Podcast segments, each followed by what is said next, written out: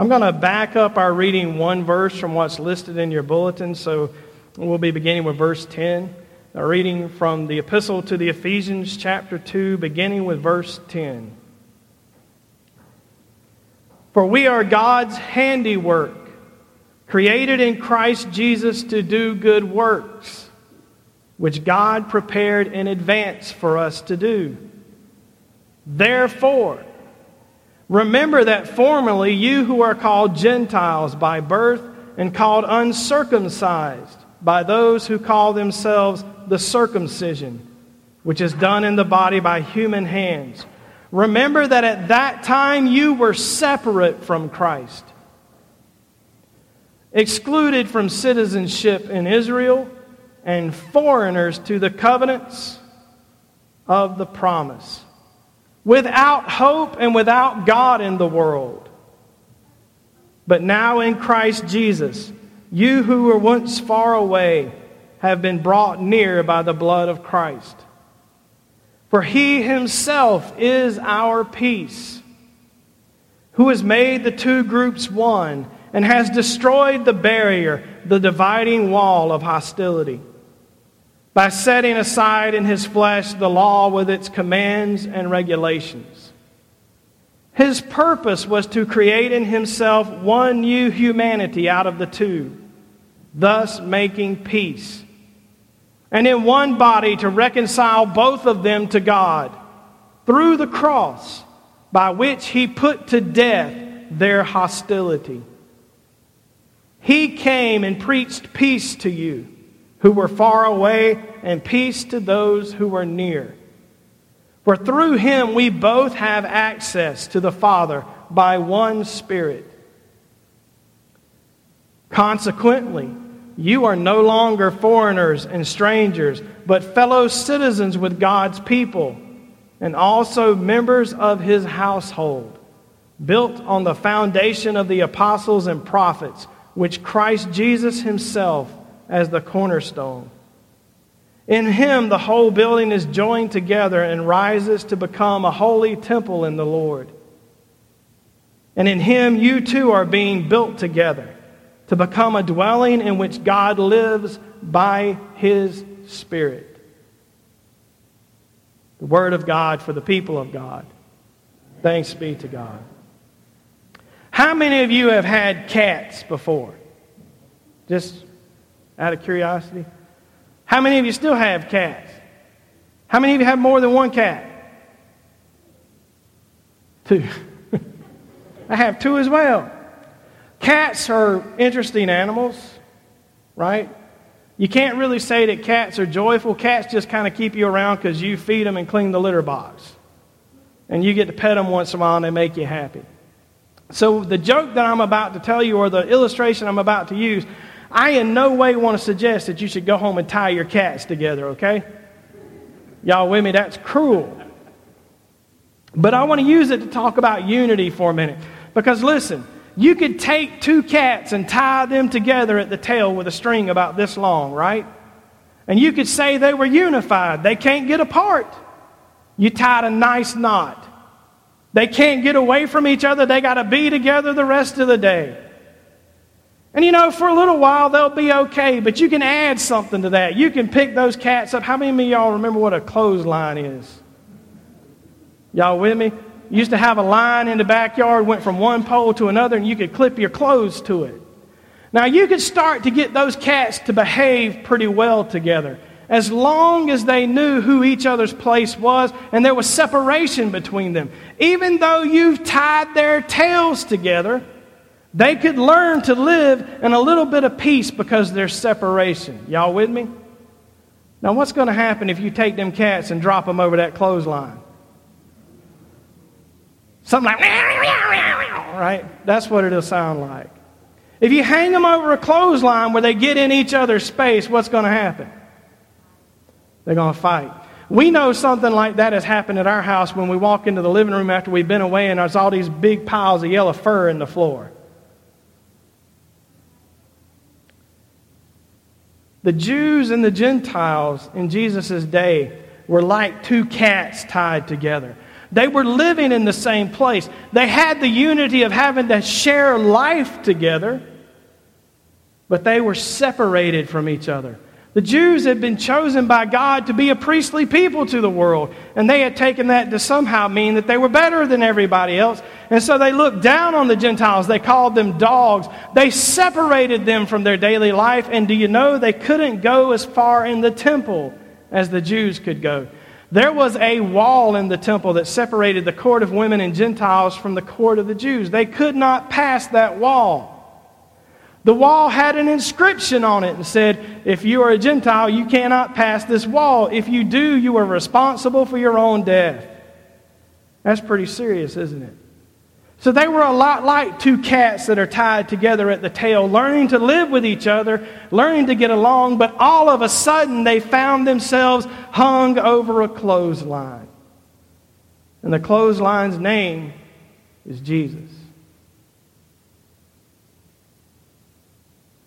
So I found this little joke about modern relationships between Jewish people and Christians, and it goes like this A Jewish lawyer was troubled by the way his son had turned out, and he went to see his rabbi about it. I brought him up in the faith, gave him a very expensive bar mitzvah, cost me a fortune to educate him. Then he tells me last week he has decided to be a Christian. Rabbi, where did I go wrong? Funny you should come to me, said the rabbi. Like you, I too brought my boy up in the faith, put him through university, cost me a fortune. Then one day he too comes and tells me he's decided to become a Christian. What did you do? asked the lawyer. I turned to God for the answer, replied the rabbi. And what did he say? God said, Funny you should come to me.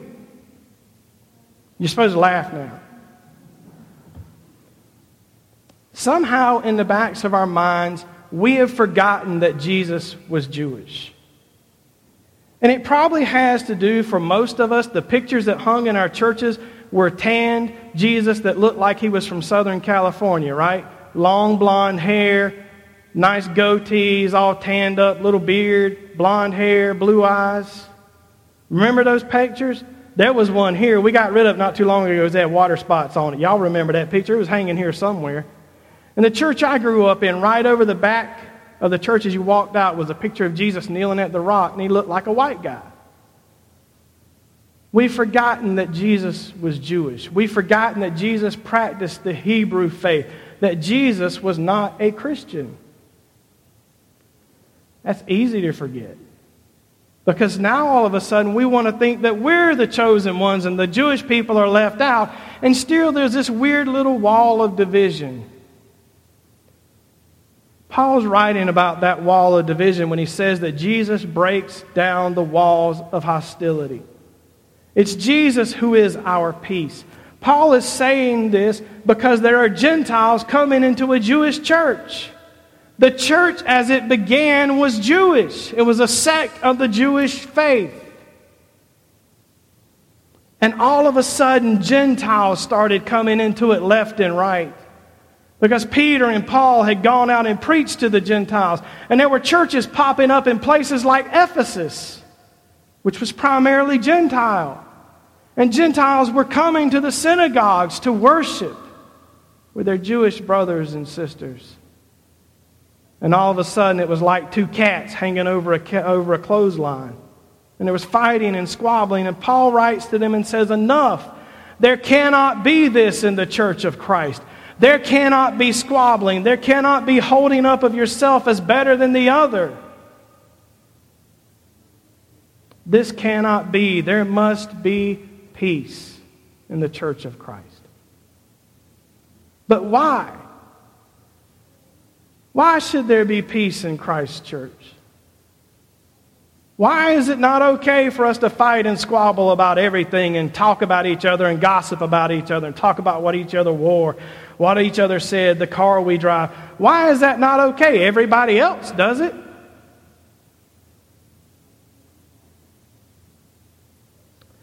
A fellow named A.W. Tozer was talking about people being tuned to Christ.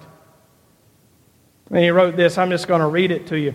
Has it ever occurred to you that 100 pianos, all tuned to the same tuning fork, are automatically tuned to each other? They are of one accord by being tuned, not to each other, but to one another, standard to which each one must individually bow. They are of one accord by being tuned, not to each other, but to one standard to which each one must individually bow. So 100 worshipers meeting together, each one looking away to Christ, are in heart nearer to each other than they could possibly be, were they to become unity conscious and turn their eyes away from God to strive for closer relationship. Why should there be peace in the church? Because we are a group of people who are following the Prince of Peace. We are people who are being tuned to Christ in the same way that you take a tuning fork and bang it on something and hit middle C, right? Am I right? You hit middle C, hit it for us. And if it sounds bad, the rest of the piano is going to sound bad because that's how you tune it. And if all of us are in tune with Christ, guess what there will be in the church? Peace. But if we're not in tune with Christ, if we put our ego above others, if we put our sense of right and wrong above others, if we put our desires above others, there will not be peace. There will be hostility. But here's the thing if that hostility comes, we create it. It doesn't come from Jesus. Think about all the hostilities that are in the world today walls that people build up between themselves to say that they can't be with that person, they can't talk to that person, I'm not like that person. We must be separated from them. Somebody once said that good fences make good neighbors. That's not true. What good fences make are enemies. People that don't know each other and don't like each other and don't want to be for each other. That's what Paul was dealing with. People were coming into the church who didn't belong, people thought.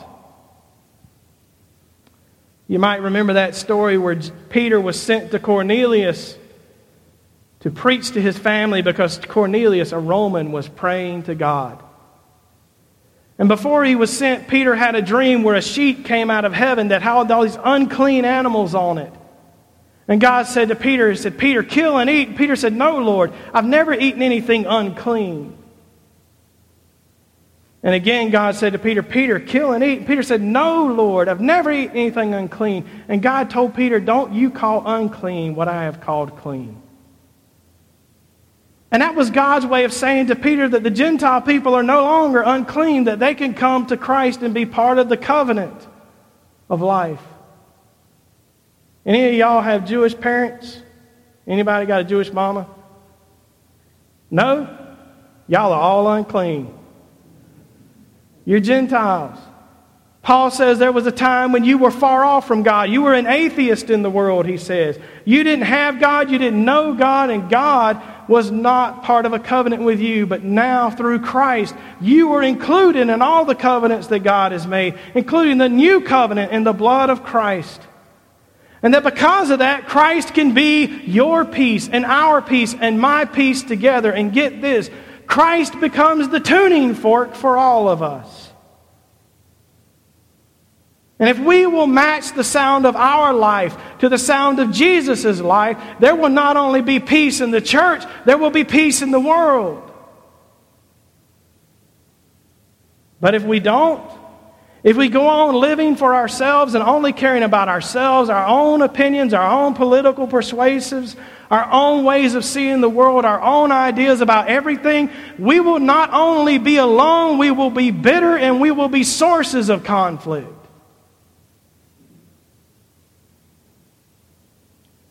And that sounds bad to me. So, how do we get in tune with Christ? How can we step back for a moment and ask ourselves, hey, Am I really following Jesus? Or am I like a cat with a string on my tail and I don't really have anywhere else better to go?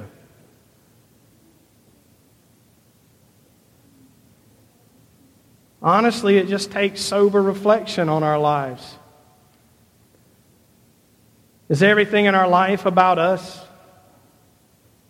Do we give anything to anyone else? Do we ever put another person's well being above our own? Do we know our neighbor? Do we know our neighbor's hurts and pains? Do we know the needs of our community? Are we meeting those needs? Are we loving God and loving our neighbor? Are we loving others as Christ has loved us, which is how? Died for us. It's not a hard answer. The test to wonder whether we're really following Jesus or not is pretty simple.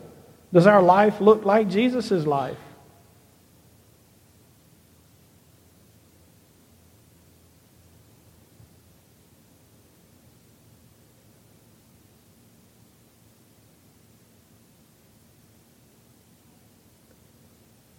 Are people who are different from us welcome with us? You know, that's the thing that really marked Jesus in his world. He sat down at a table with someone who hated him. He broke bread with sinners. He drank wine with people that other people said were unclean and unworthy of being included.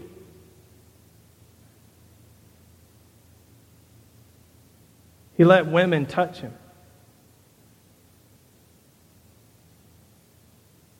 He spoke to them as if they were people.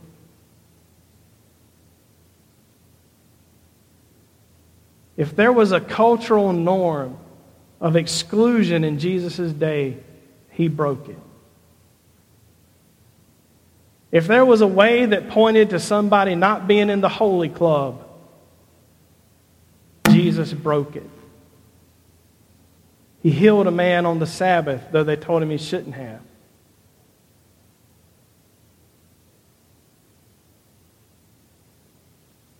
How do we know if we're walking in the tune of Jesus?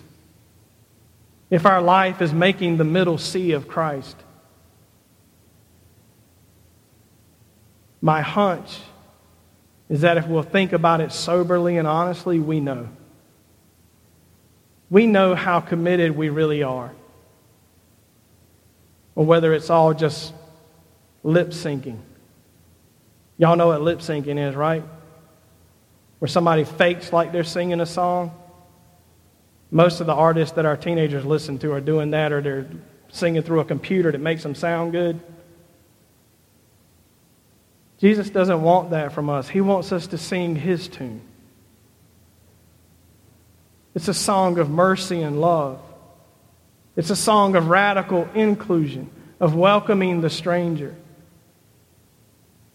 It's a song of carrying mercy to people that other people will refer, refuse to be merciful to. Simply put, if there's hardness in our heart of any kind, we aren't quite yet tuned to Christ, and there is work in us to be done. You can examine your own heart, and God can examine your heart. And I would invite you to pray that God would.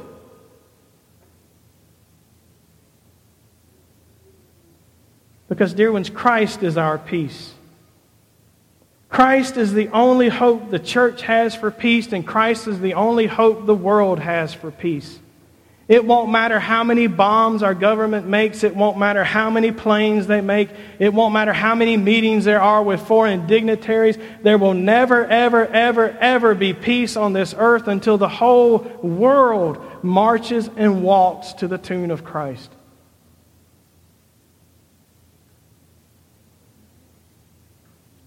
And we can pray for that. And we can consciously decide to be part of it. To stop being cats dangling over a clothesline. Stop talking about unity and simply focus on following Jesus together. Putting Christ first in everything we do. He is our peace.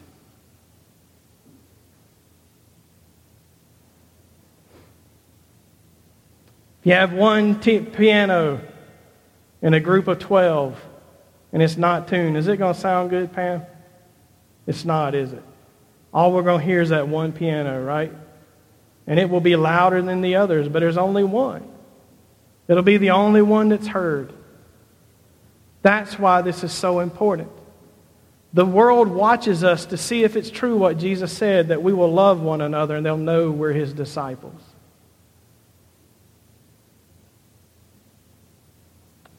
Christ is our tuning fork, tuning us to love God and love our neighbor. I invite you today to respond to that by committing to stop resisting and let Him work in you. Make a conscious decision to throw away your grudges and your thoughts about who's good and who's not, and who's okay and who's a good person, and who deserves Christ's mercy, and who deserves for the church to be merciful to them. And focus instead on remembering Christ's mercy to you and Christ's love for you. Because that is the song you're called to sing to others. We're going to sing a final hymn. It's actually Take My Life and Let It Be. It's number 399. Don't grab your book yet.